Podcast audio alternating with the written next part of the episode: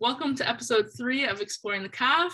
I'm joined today by Sergeant Tonkin. Sergeant Tonkin is a regular force material management technician with one service battalion in Edmonton, Alberta. He has served with the military since 2002 and been deployed on four international operations. So, Sergeant Tonkin, welcome to the show. How are you doing today? I'm good, thank you. Thanks for having me. Awesome. Thank you for being here. So, let's just jump right in. I think we're all curious about how you got involved in the military. Um, can you just tell us why you joined and why you chose material management? Um, so for me, um, 9/11 had happened the year before, um, and it, we all watched that on TV. Um, and then the war on terror happened. We watched that on TV.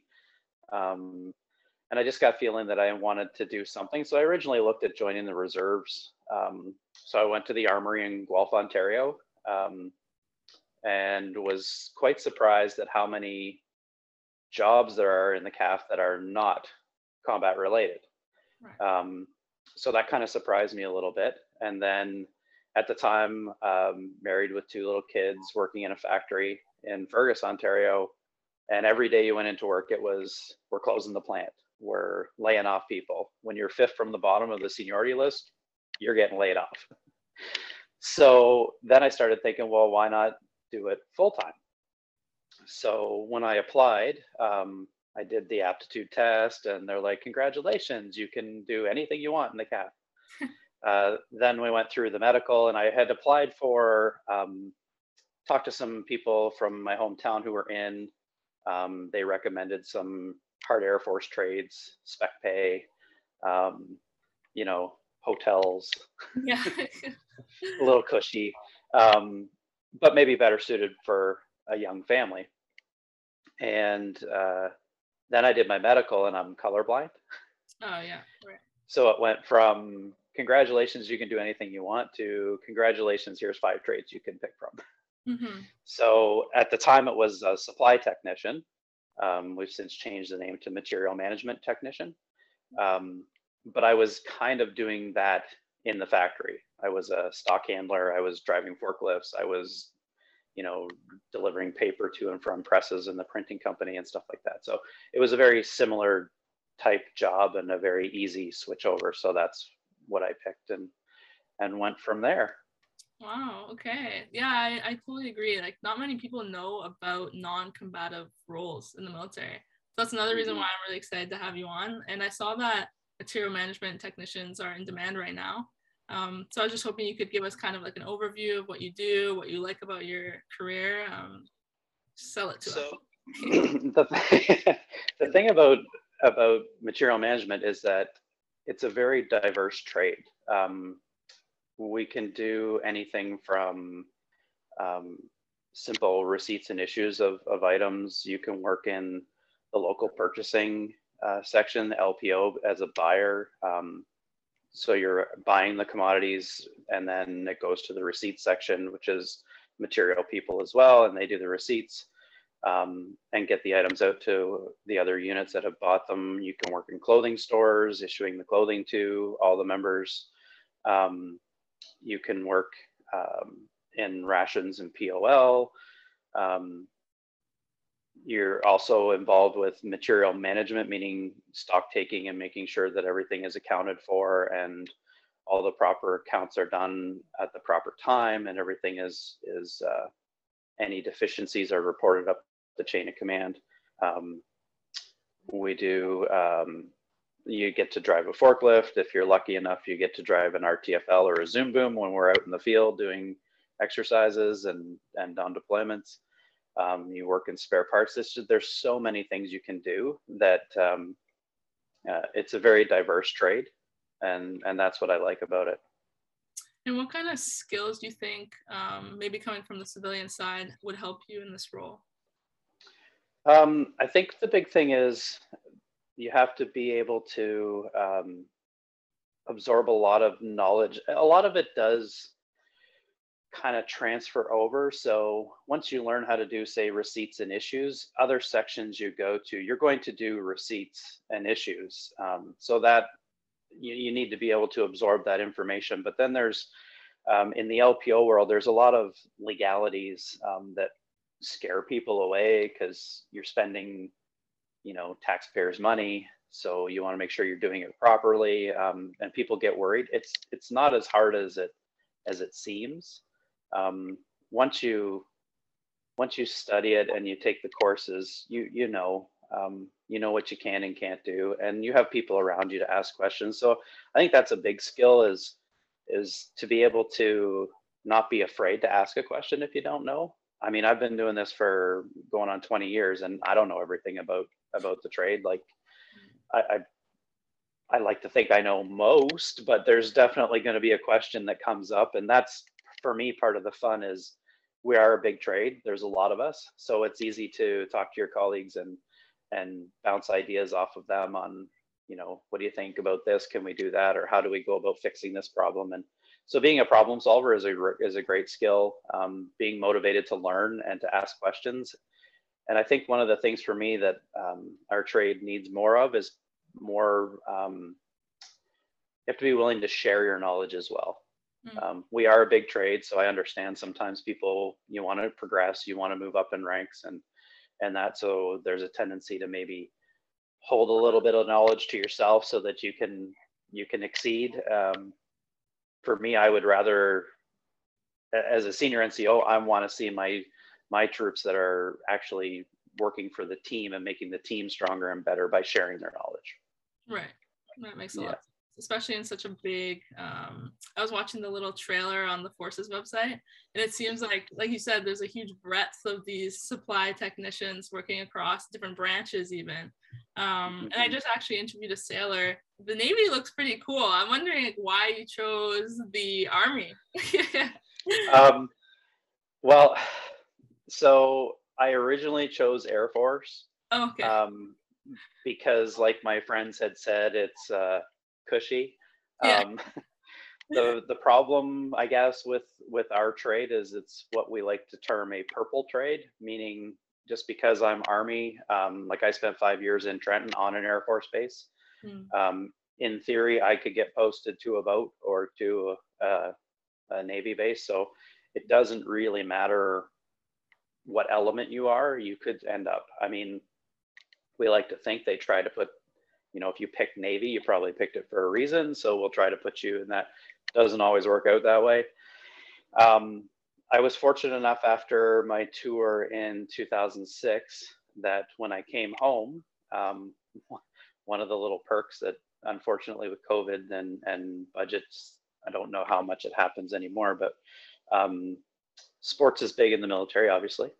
Oh, um, so I got lucky enough to be the backup goalie for the Edmonton or for the Prairie Region ball hockey team. So I ended up in uh, Shearwater for ball hockey nationals. um, so that was pretty cool. But we got a tour of a of a ship that was in dock in Halifax, and um, for me personally, there's no way you're getting me on a boat. uh, looking at their sleeping, um, you you can barely lift your head off. The, yeah, no, I'm I'm mm. I'm good. I'll I'll take the trench at 4 a.m. Thanks.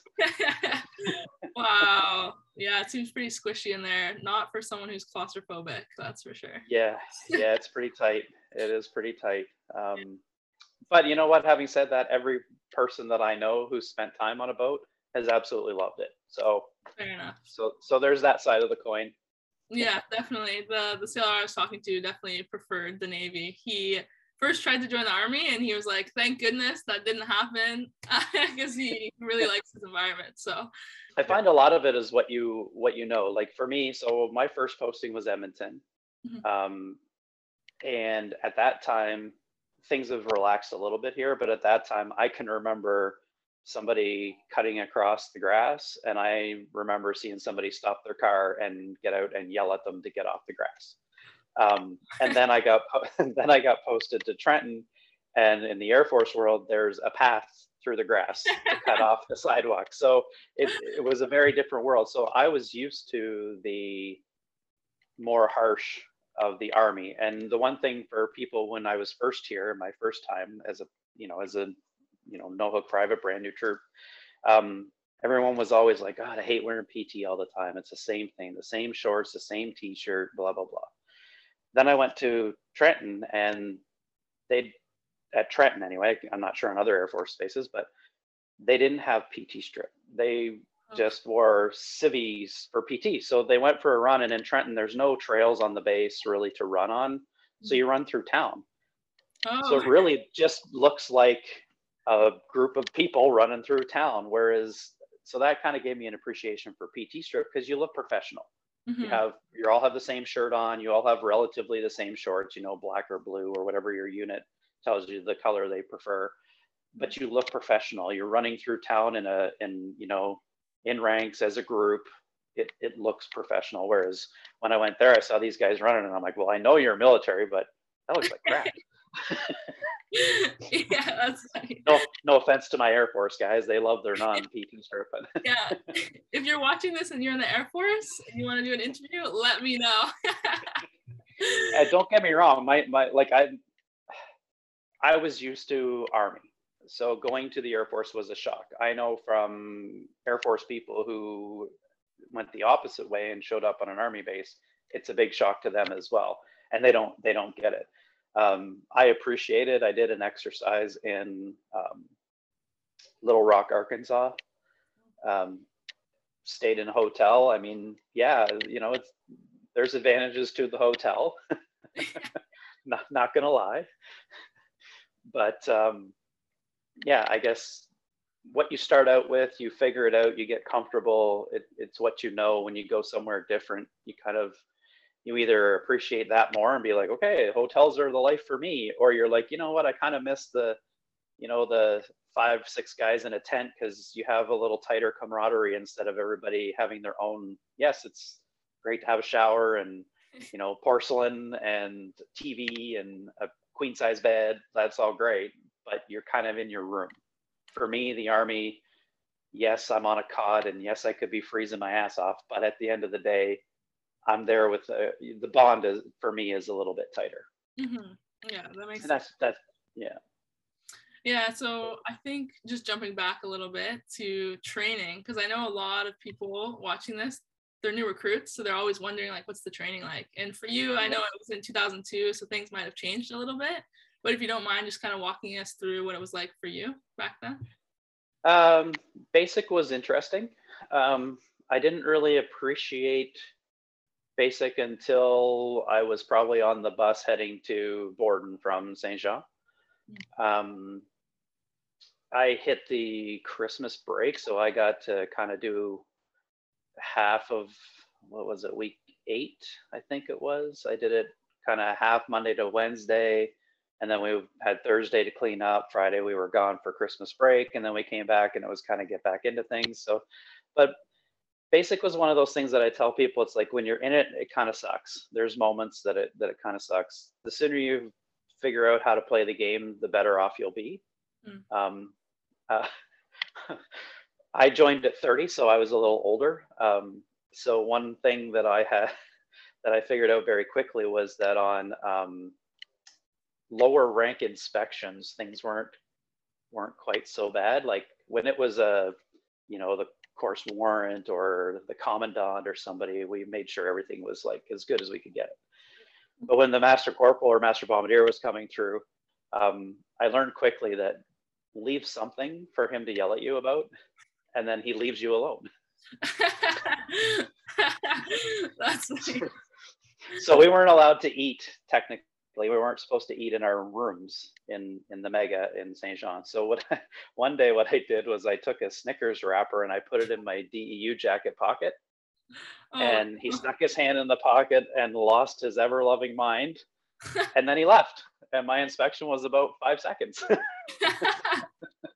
That's so so it worked out well. yeah, yeah. It was uh basic was one of those things that in the middle i remember getting on the so i took a train from toronto to montreal and then a bus. Mm. i think i called the master corporal on the bus sir at least twice. The third maybe the third time he yelled at me. Um, i remember going on the bridge going over the st lawrence looking out the window thinking what the hell am i doing? Mm-hmm. like what am i doing? Um, but like i said at the end of it all on the bus to Borden, um, we had a good time on the bus and a, a, lot of great memories and made a lot of really, really, you make really close, fast friends. Hmm. Um, just because it's a high stress thing and you you figure things out really quickly. From there, uh, we go to Borden for my trade um, and do our QL3s, uh, trade training, basic trade training. Hmm. And that is for material management tech that's all on computers. You're in a computer lab you're you're learning um, back then it was slightly painful because they have to go at the level of the lowest person. So we were literally starting at okay you take your mouse to the bottom left corner and click on start. And then it's like are you kidding me? But that's just you have to teach that way because you don't know where everybody is. Right. Um, from there we're posted. So then I was posted to Edmonton. Um, and then you ideally move around to different sections to learn different parts of your trade, kind of your OJT or QL4 qualification. Mm-hmm. Um, I went overseas um, from my first tour to Afghanistan 2006, and I worked in customer service mm-hmm. um, overseas. Um, that was excellent. I learned a lot about the trade in that job. I think that job really um, set me that I had picked the right trade and that I wanted to do this um, for my career. I came home from that and I got posted to um, one uh, CER, um, one combat engineer regiment mm-hmm. in the uh, in the RQMS there, and that was fantastic as well. And then we go on our QL5s training back to Borden. So I went back to Borden for QL5s, um, and that once you've done that, you're basically a qualified MMT and usually, usually a corporal, excuse me. Mm. From there, um, bounced around. I went to Trenton, got promoted to master corporal. Um, and then once I got promoted to sergeant, the last course in Borden for our trade is your QL6s. Um, but all of our trade training is in a computer lab behind a computer doing um, working in the supply system to do mm-hmm. to learn the job um, in that regard. Um, the field stuff you get that education um, in the field when you're out there doing things um, and yeah and it's been great. I mean yeah i've sat in trenches from two to four and four to six. I i honestly can't tell you which shift is better or worse. They're both not fun Mm-hmm. Um, but it, it, it's part of the job and it's what we do and and it's it's not that often honestly. Mm-hmm. couple ti- couple times a year on an army base if if the training cycle works out usually a spring and a fall x is what you can kind of count on. Right. It's better than winter i guess having a spring and fall. Yeah well i guess it's debatable. It, it is that it is alberta yeah anytime after Thanksgiving, you can count on snow. So right, yeah. I guess it depends on where you are for out there. And you touched on this briefly, the posting. So how does your posting work? Do you get to do you pick a couple and they kind of send you where the need is, or how does that work when you come out of basic or out of your yes so on my on your threes they'll um, ask you to submit your posting preferences so you pick three places you'd like to go mm-hmm. um, we always joke that uh, you can write down whatever you want, but for the most part, they kind of already have a plan.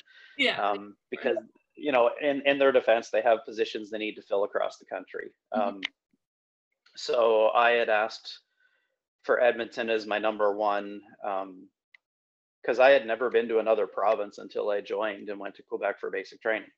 Right. So I thought if the military is going to pay for it, then why not why not see the country? So, um, and Edmonton wasn't a popular choice for mm-hmm. people to go to. So um, I ended up getting that um, Trenton. Um, and then once you're in, um, so once you get here, um, we have a program called EMMA, the not even sure what the acronym stands for now, employee management. Anyway, it, I'm not sure, sure what it stands for. You could probably look that up, but it's EMA, E M A A. And on there, we have a spot for your career, and you can put in your posting preferences, and your career manager will see that. there's also a spot for you to write a little note on what you would like to do.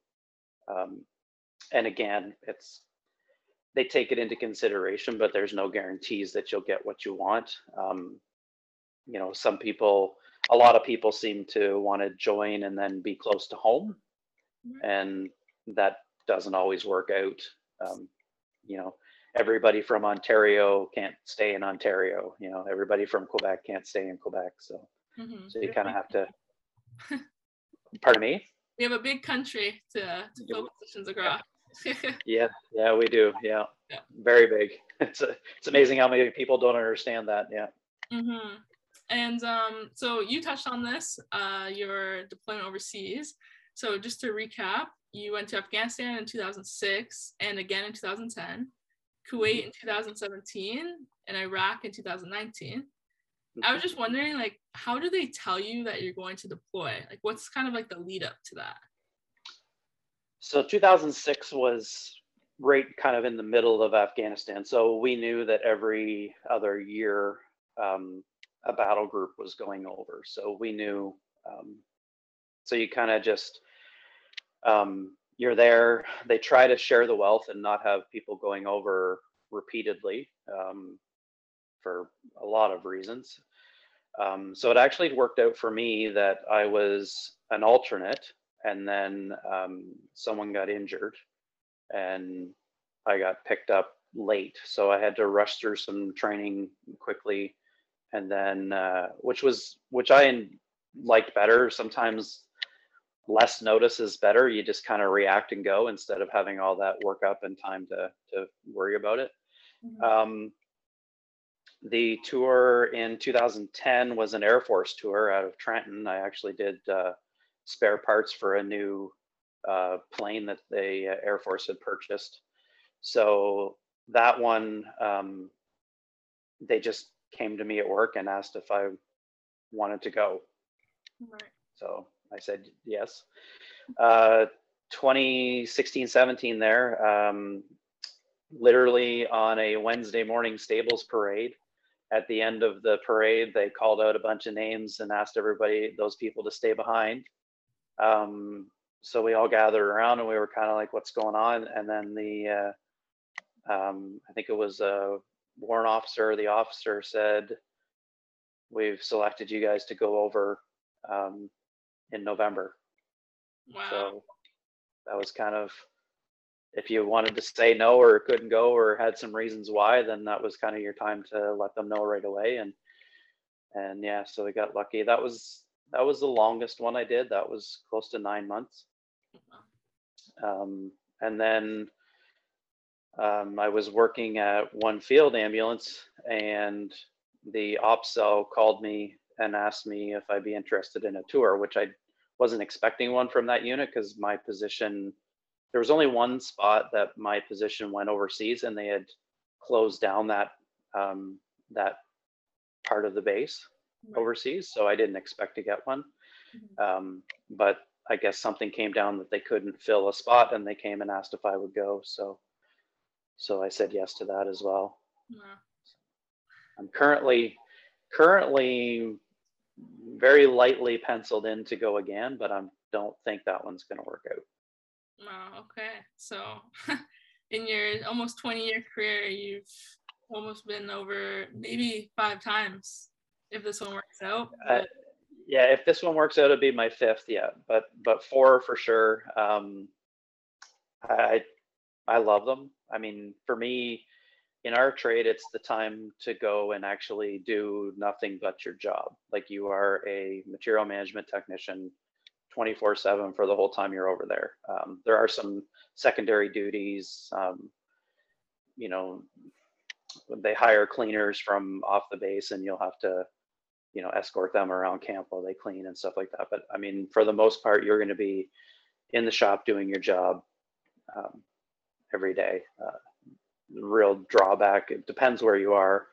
Um, for me, the tours I've been on, there really isn't a whole lot to do outside of camp, so it's a little boring that way. You go to the gym a lot, you watch a lot of Netflix and movies, um, and you work a lot because there's not a whole lot else to do. But um, all in all, it's I, I enjoy it a lot. And how does your family react when you get or do you do you give them a heads up that you might be deployed or is it more kind of like this happened and then you kind of tell them? Uh, no i usually tell them that i'm i'm in. I don't i'm my mom's a worrier so um, mm-hmm. it's tough to tell her because i know she'll worry but yeah. uh, i think the big thing is that she i think she feels like it's war. So there's that risk of of getting you know injured or worse um, and it's really okay afghanistan uh, in 2006 afghanistan was very different than even when it was in 2010 um, it was still i think we were what we got out of there in 2014 so we are still four years away from from leaving afghanistan but things were much more uh, calm than they were in 2006. Mm-hmm. Um, I would say 06 was probably the only time I felt there was ever a risk that anything could actually happen. Um, and the trip, the tour to Kuwait, and then the second one was mostly Iraq. Even then, um, it, it, yeah, it was the only thing I was worried about was the heat. Hmm. the sec the second time to Iraq was a summer tour, and oh. it gets super hot. wow. Yeah. That's yeah. So do yeah, they kind of like a, a, a, prep course depending on where you're going? Um, so we get what they call um, mission specific training. So whatever your mission is, they'll go through some different training like cultural briefs and um, they'll go through the weather and you know what to expect in the climate and that. I mean, all of our stuff is is air conditioned, so your offices are air conditioned and stuff like that. But at you can have the AC set at 19 degrees when it's 55 outside. It feels nice when you walk into the room, but it, after a half an hour, an hour in the air conditioned room, it's still hot. Yeah. And, and it's almost worse because then you go outside and 55 suddenly feels like 65, and it's just yeah. right. Yeah. And drink uh, a lot of a lot of smoothies. from your from your perspective of the supply side as well when you're on these deployments and even in your daily kind of work how do you interface with the more combat oriented roles? Do you interact with them often or are you more kind of just like feeding them the materials they need and they don't really see you as much? Um, so it would depend on where you are. So at the service battalion we support them. So i wouldn't see um, a lot of combat arms guys, I would see their supply techs more so than I would see their, or sorry, MM techs more so than I would see the actual combat guys and and girls there. Um, but if you're an MMT in the RQ shop at those units, you're going to work with them directly all the time. On tours, it's a little bit of a mix. You'll see them a little bit more because it's just uh, uh, smaller footprint and in where you are. They're right there beside you. Um, so, like for example, when I was at uh, one CER, um, the squadrons, as they call them, um, company squadrons, they all have um, what we call a, a quartermaster, and it's usually that combat arms trade. So it will be a warrant officer engineer that will come and, and liaise with us at the shop to get their stuff and make sure they're ordering things properly. Um, so at an infantry unit, you'll be dealing with infanteers um, directly on how to do basically the material management function. They get a crash course on how to do, how to fill out the forms, how to fill out the tags, how to request LPO stuff, how many quotes they need for if it's a certain dollar value, there's a regulations on how many quotes they need to provide us in order for us to go out and get them what they're looking for. So you'll deal with them a lot more directly there. Okay, interesting. Um, and then I guess just going back to kind of your experience um, being deployed, I think you pointed out one misconception that a lot of us, including myself, have, which is um, that all these tours and stuff are directly like in a war in a war zone. I think that's mostly because of you know TV and movies, right? Yeah. Um, yeah. I was wondering if you could kind of just uh, maybe give us a little bit more of a visual kind of walk through what it's like to be there, so we can picture it a bit. Um, so we use the term Groundhog Day a lot. Um, once you get in there and you get into a routine, I think that would be the best advice I could give people going on their first tour is get yourself into a, a bit of a routine. Um, you know, if breakfast is your thing, um, if you like to go get up and do PT and then go to breakfast, then try to try to do that there. Um, like I said, you have a lot of time on your hands and there's not much to do. So sometimes the facilities are a little limited. So getting up and going to PT in the morning might be good. You might get to the gym and it's packed and think, okay, maybe I'll change my routine and I'll go, you know, after work or because usually anytime from four o'clock till 11 o'clock at night, it's kind of hit and miss on when the gym will be busy. Um, so you, you, get yourself into a routine right away uh, or as soon as you can. Um, sometimes work will get in the way because obviously you're there to do that job. So it's going to take priority. Um, Afghanistan, the first time around was very different. So I was lucky, unlucky, I guess it depends how you look at it. I never went outside the wire, as we called it. So I stayed in Kandahar Airfield. Um, uh, I would walk from our, we were in tents at that point. So there was eight of us in a tent. Um, you had a little uh, rectangle, maybe six feet by 10 feet. So that was your space. Um, so you had your cot. Um, used my barrack boxes as a bedside table. Had uh, one of those hanging shoe things in my room for like socks, underwear, t-shirts, and that kind of stuff. Um, you know, a laptop if you brought one, whatever for your own entertainment, just something like that, and maybe a lawn chair um, if you brought it with you. Um, there was a little bit more going on then. So the biggest threat we had in that tour was rocket attacks. So they would just randomly shoot rockets in. At one point, it affects everybody differently. So I can only speak for my personal feelings was for me, it got a little annoying because they'd bomb us at three in the morning. And I'm like, dude, I'm tired. I want to sleep. Mm. Stop waking me up. Um, but we had a couple, I had two real kind of scary ones. Me and some friends that hit the gym after work. Um, the meal facility closes at 8 p.m. So we always went, uh, worked out, showered, cleaned up, and then we went for a late supper around 7:30. And as we were walking to supper, um, we had a rocket go over our heads. Uh, it ended up landing probably 300 meters past us. Um, it's not like it is on TV every single time. They don't always whistle. Um, this one, this one did, but you knew it was close, so we all hit the deck. Um, and it was kind of funny because when after it went boom, um, the horn goes off to, and everybody's you go to the bunkers and take cover because you don't know if more are coming. Right. And uh, one one of my buddies got up and he's like, "Well, there goes supper, I guess." So, so um, yeah, I th- I think I don't know. I've always had like there try to worry about the things I can control. I can't control that. So mm-hmm to wander around scared all day just didn't really make a lot of sense to me personally. Um, but again, it affects people very differently. Um, I had some friends who did get outside the wire, and and from all accounts, things were a little crazier out there, and a lot more nerve wracking.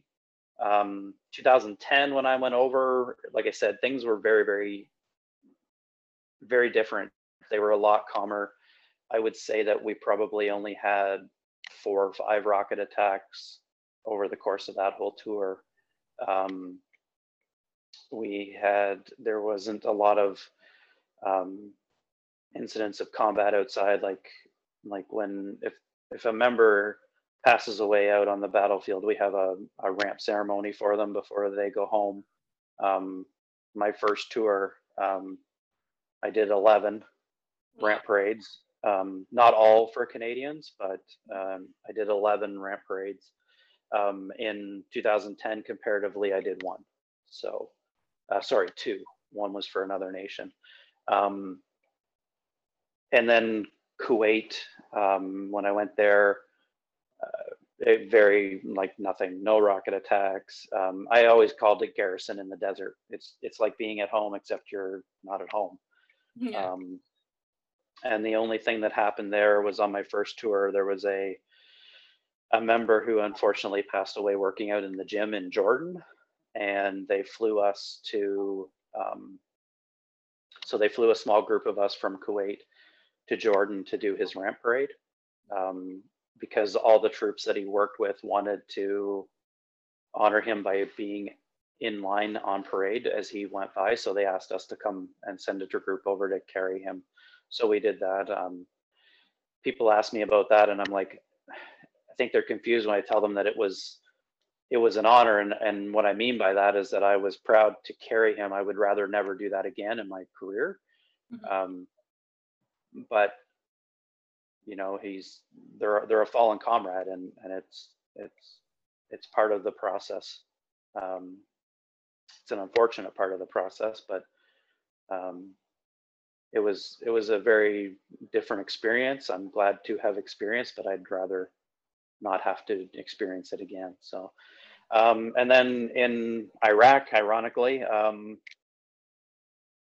yeah, it was it was great. There was there was nothing really going. I think I had one rocket attack in in Iraq in, in my 2019 tour, and that was it.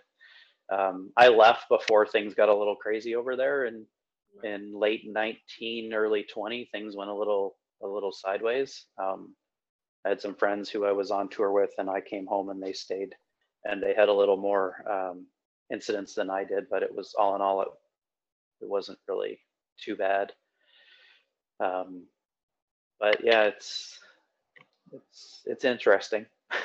yeah, that's that's something that a regular civilian, at least living in our part of the world, would not experience, which is is definitely I can see how it would change you as a person to come back from that. You know, like mm-hmm. carrying mm-hmm. your fallen comrades and all those experiences.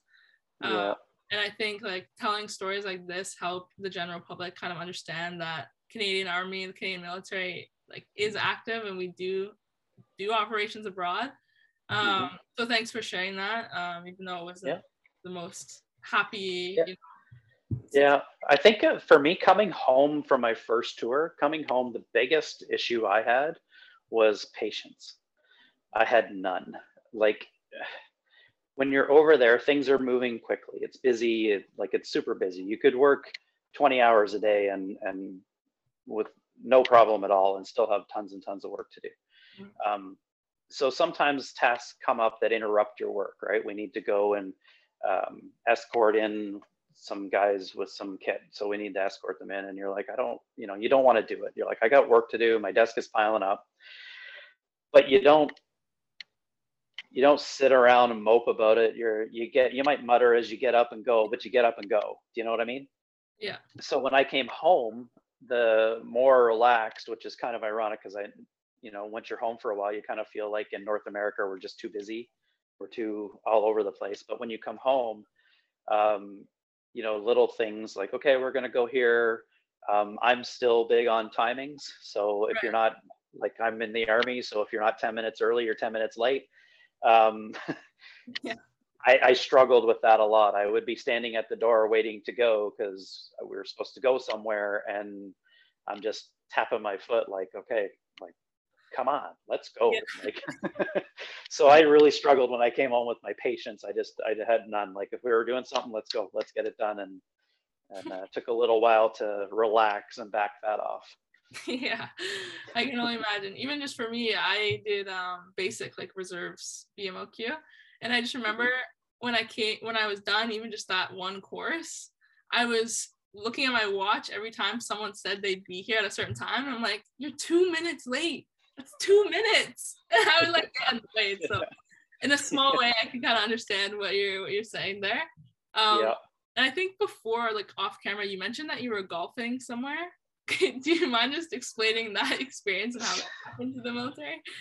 So my first tour in um, into Afghanistan, we had to stop in Dubai.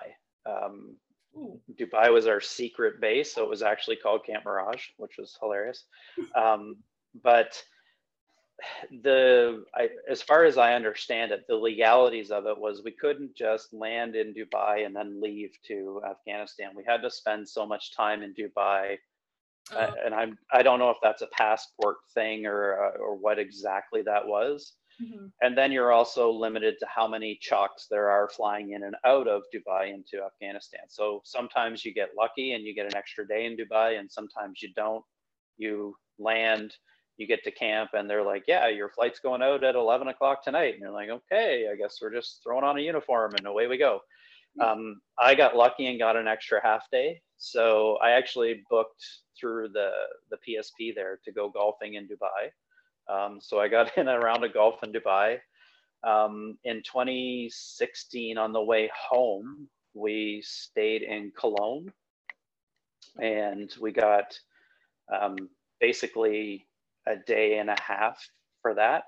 So I called ahead and booked a tee time. So when our plane landed in Cologne, um, I got a taxi from there to the hotel room, had a quick shower, changed into some clothes, civvy clothes, and got in the cab to the golf course and and played 18 holes in uh, in Germany. Um, so that was pretty cool.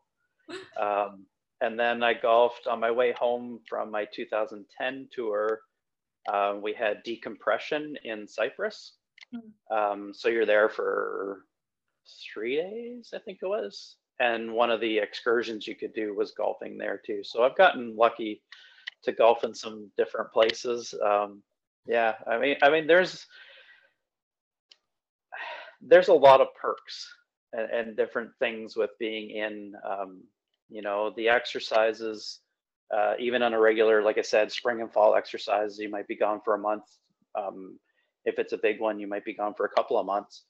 Um, but when you come home, there's usually you do your post extras, so you clean up your kit, um, get it all tucked away, and then usually there, you know, your bosses will give you a few days off to cover like a day for every weekend you are off, and and that doesn't cut into your annual leave. That's just because you're away for two months. We're going to give you a little time to to decompress and and you know spend some time with your families and stuff like that. So it's yeah, it sucks when you're standing in a trench at two and until four in the morning or four to six, watching the frost creep over your your weapon and trying to stay warm. But then when you're off for a week and everybody else is in the civvy world is working, it's yeah. not so bad.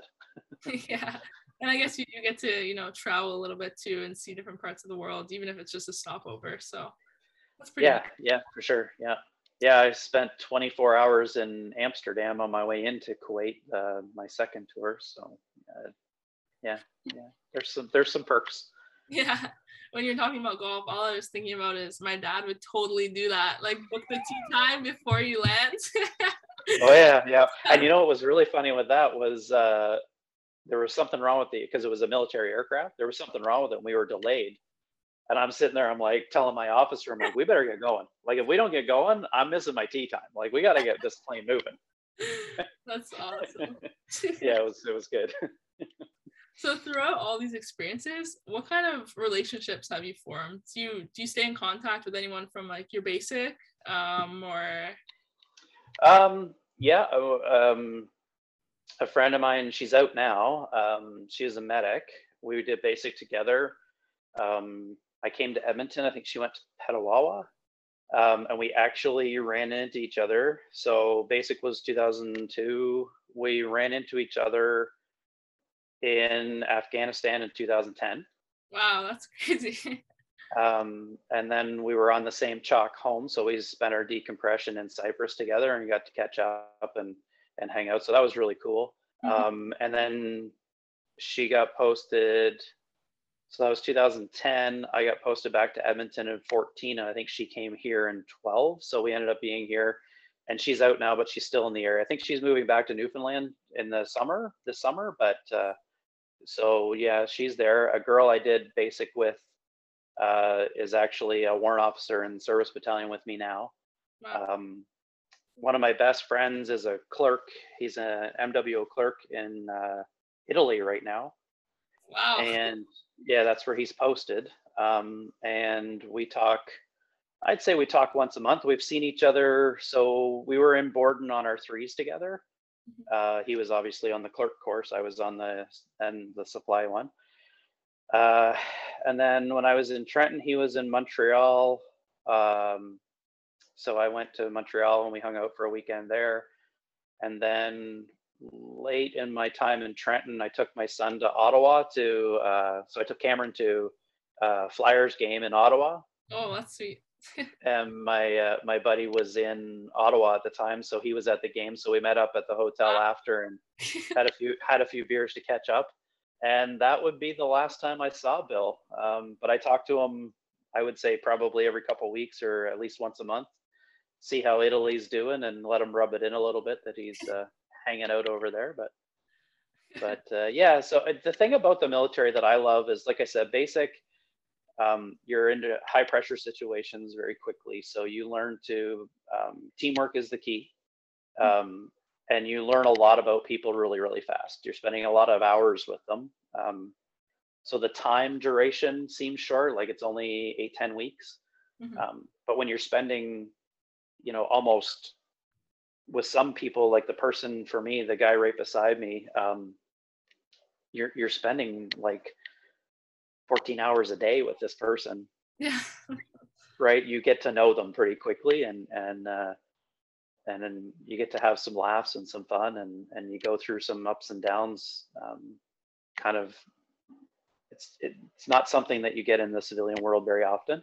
Mm-hmm. um, so you do make really good friends and i find that for us you just kind of pick up right you haven't seen somebody for five years and you meet them and you're like it doesn't seem like you it seems like you just saw them yesterday it's just you really seem to pick up where you left off and mm-hmm. yeah it's pretty cool seems like the best types of relationships that you could have you know like you're very mm-hmm. close you don't necessarily see them all the time but then when you do you have lots to talk about it's like nothing happened so yeah yeah awesome. Um i guess one other thing i'm wondering about is how often do you kind of work with ally forces like do you ever do like training exercises with them or um, um, so here we do when we're when Edmonton is um, up for high readiness, we do um, an exercise. It happens every year in Wainwright because the training area is big, um, and it's called uh, Maple Resolve. So when Maple Resolve is on, we have American troops come up and different nations, and we will work with them together.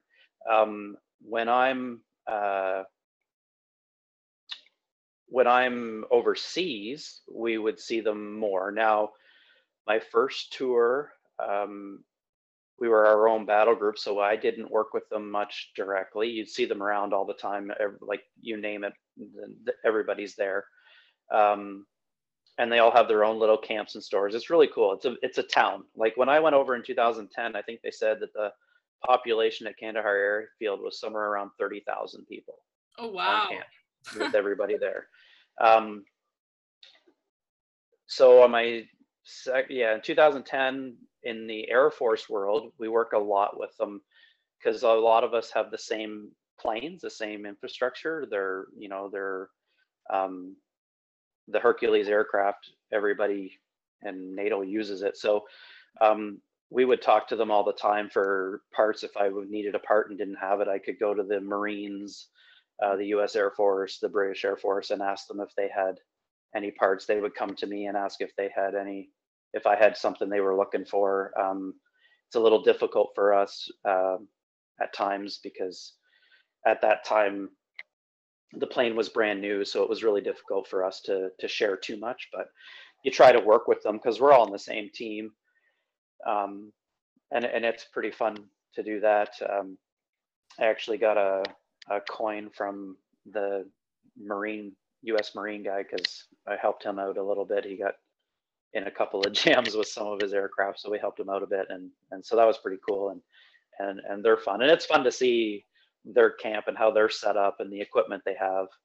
Um, in Iraq, worked with the um, American, a lot of their traffic techs, the ones who are responsible with the aircraft pallets and loading and unloading the aircraft. Worked with them quite a bit. Um, yeah, so it, and that's fun. That's fun when you get to see how other countries do it. It's fun. I did an exercise um, in 2005 in Fort Polk, Louisiana. Oh wow! And uh, and it's fun working with them um, and talking to them.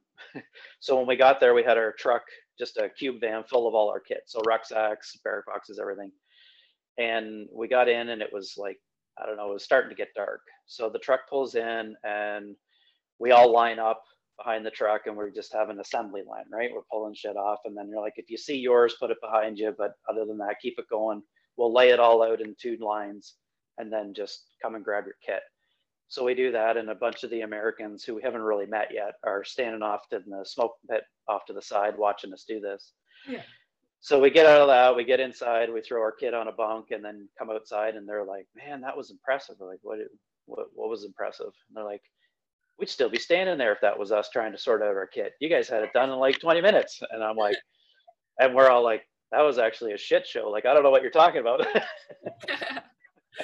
That's awesome. so they thought it was great, and we were like, "Eh, well, you know." But it's just it's fun when you get there because you see how others do things and and sometimes you have you know you're some great ideas you're like hey that's really awesome how they do that we should be doing that too so it, it works out really well it's fun Mhm.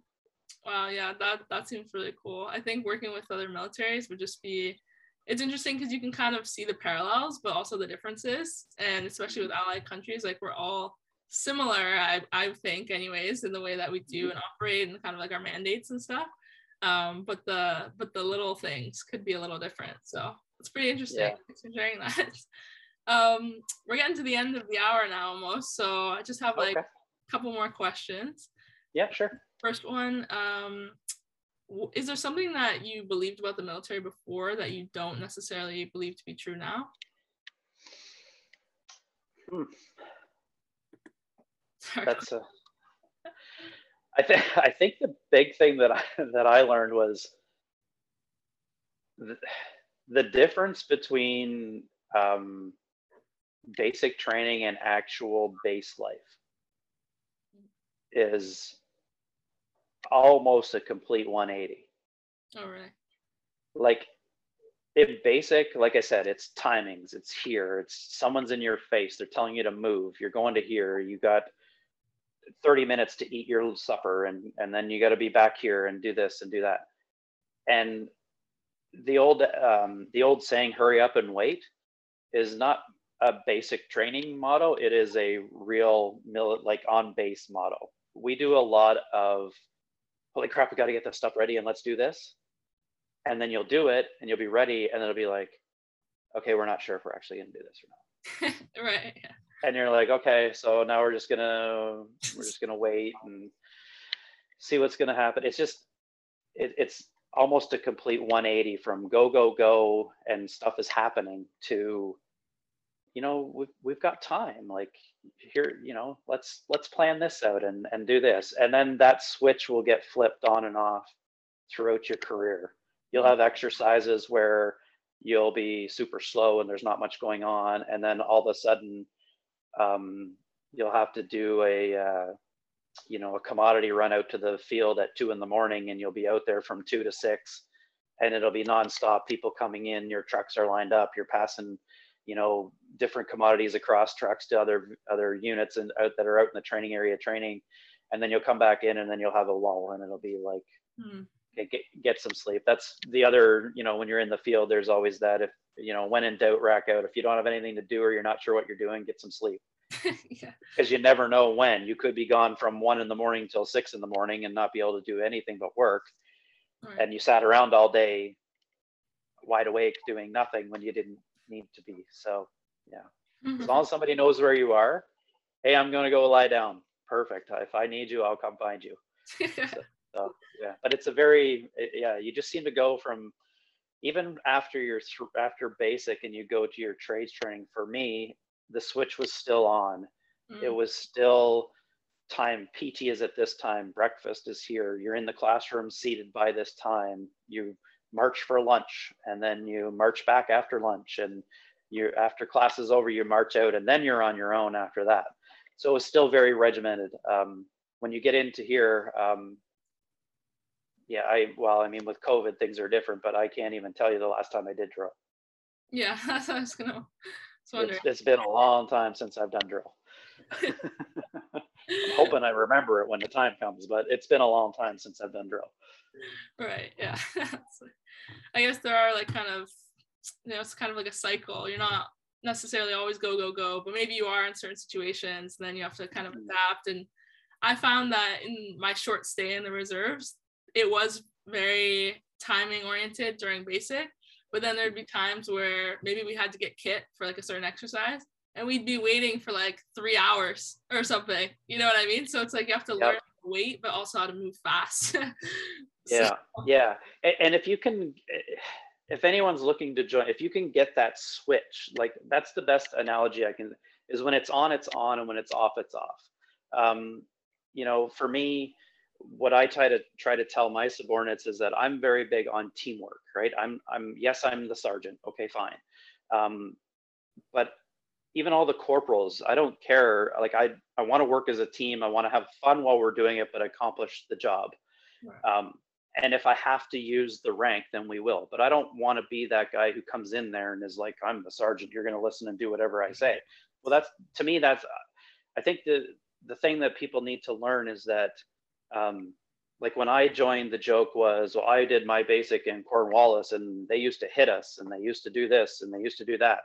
And then when I was in basic, they would yell at you, right? And and I'm like, but you got to understand that, like I was 30 when I joined but some of these 18 year olds their version of discipline when they were a kid was a timeout in the corner. Like you have to adapt right? they weren't they're not used to someone screaming in their face telling them what to do. Me i like whatever I, but if you're not used to that then that is going to scare the crap out of them. Right if the sooner you can figure out that it, it's a game and when it's on it's on right? If there's certain people in the room then i become the sergeant. If if there's certain people aren't in the room and and then we're all on the same team and you can relax and just do what you got to do. I think this quicker people can figure out that part of the military they'll enjoy it a lot more. We're not all even still we'll get times where they're like oh the the base commander is going to be doing a walkthrough and and people will be running around like oh we got to clean up this and we got to do that. I'm like he puts his pants on one leg at a time the same as everybody else. Like Yeah. he, he's just a person. Like obviously be respectful don't be an idiot but you don't have to run around scared. Hmm they're people too. Right. I think that's that's really good advice. Um maybe just which question last question maybe here um okay what do you wish the canadian population knew about the canadian armed forces if anything that's an easy one for me. I wish that they could see. I think they see what how good of a job we do. Um, I think that we're well respected as a military. Like from my experience working with other nations, I feel like um, we're well respected and they they really appreciate us. Um, I've heard stories of obviously different trades, the infantry trades and our special forces guys and stuff like that, where they're highly respected by other nations. And I think that that's awesome. What I'd like the Canadian public to know, to realize is how good our troops are with how little we have. Um, like our infrastructure at times, some buildings are, are not great. Um, you know, the building that I'm in isn't in the best condition. Um, and it's difficult to get the funds to fix those things. Our computer systems are are a little outdated. I think we're on Windows 10 now. Finally, like we're just it's. I just feel like we do a lot with very little, and I think that the general public just doesn't realize. Um, I think they feel like we get a whole bunch of money and we get to um, and we have all this fantastic kit and all this great stuff and and we do have some decent stuff for sure and it's gotten better but i think that they'd be surprised if they were to see some of the some of the things we work with and deal with um, that you know it's impressive what we can do Yeah, for sure. Um, that's a good point to end it at there. um, I think you added a lot of value. Thank you for doing this interview. I think, like for myself personally as well, even through trying to research and you know meet with different people and learn more, this was a really really insightful interview. I think people are really gonna love some of the insights that you shared, especially about your trade um, and your deployments and all that great stuff. So thanks so much for being here, Sergeant Tonkin. No problem at all. Thanks for having me. It was fun. Awesome. Thank you so much and have a great day. Yes, you too.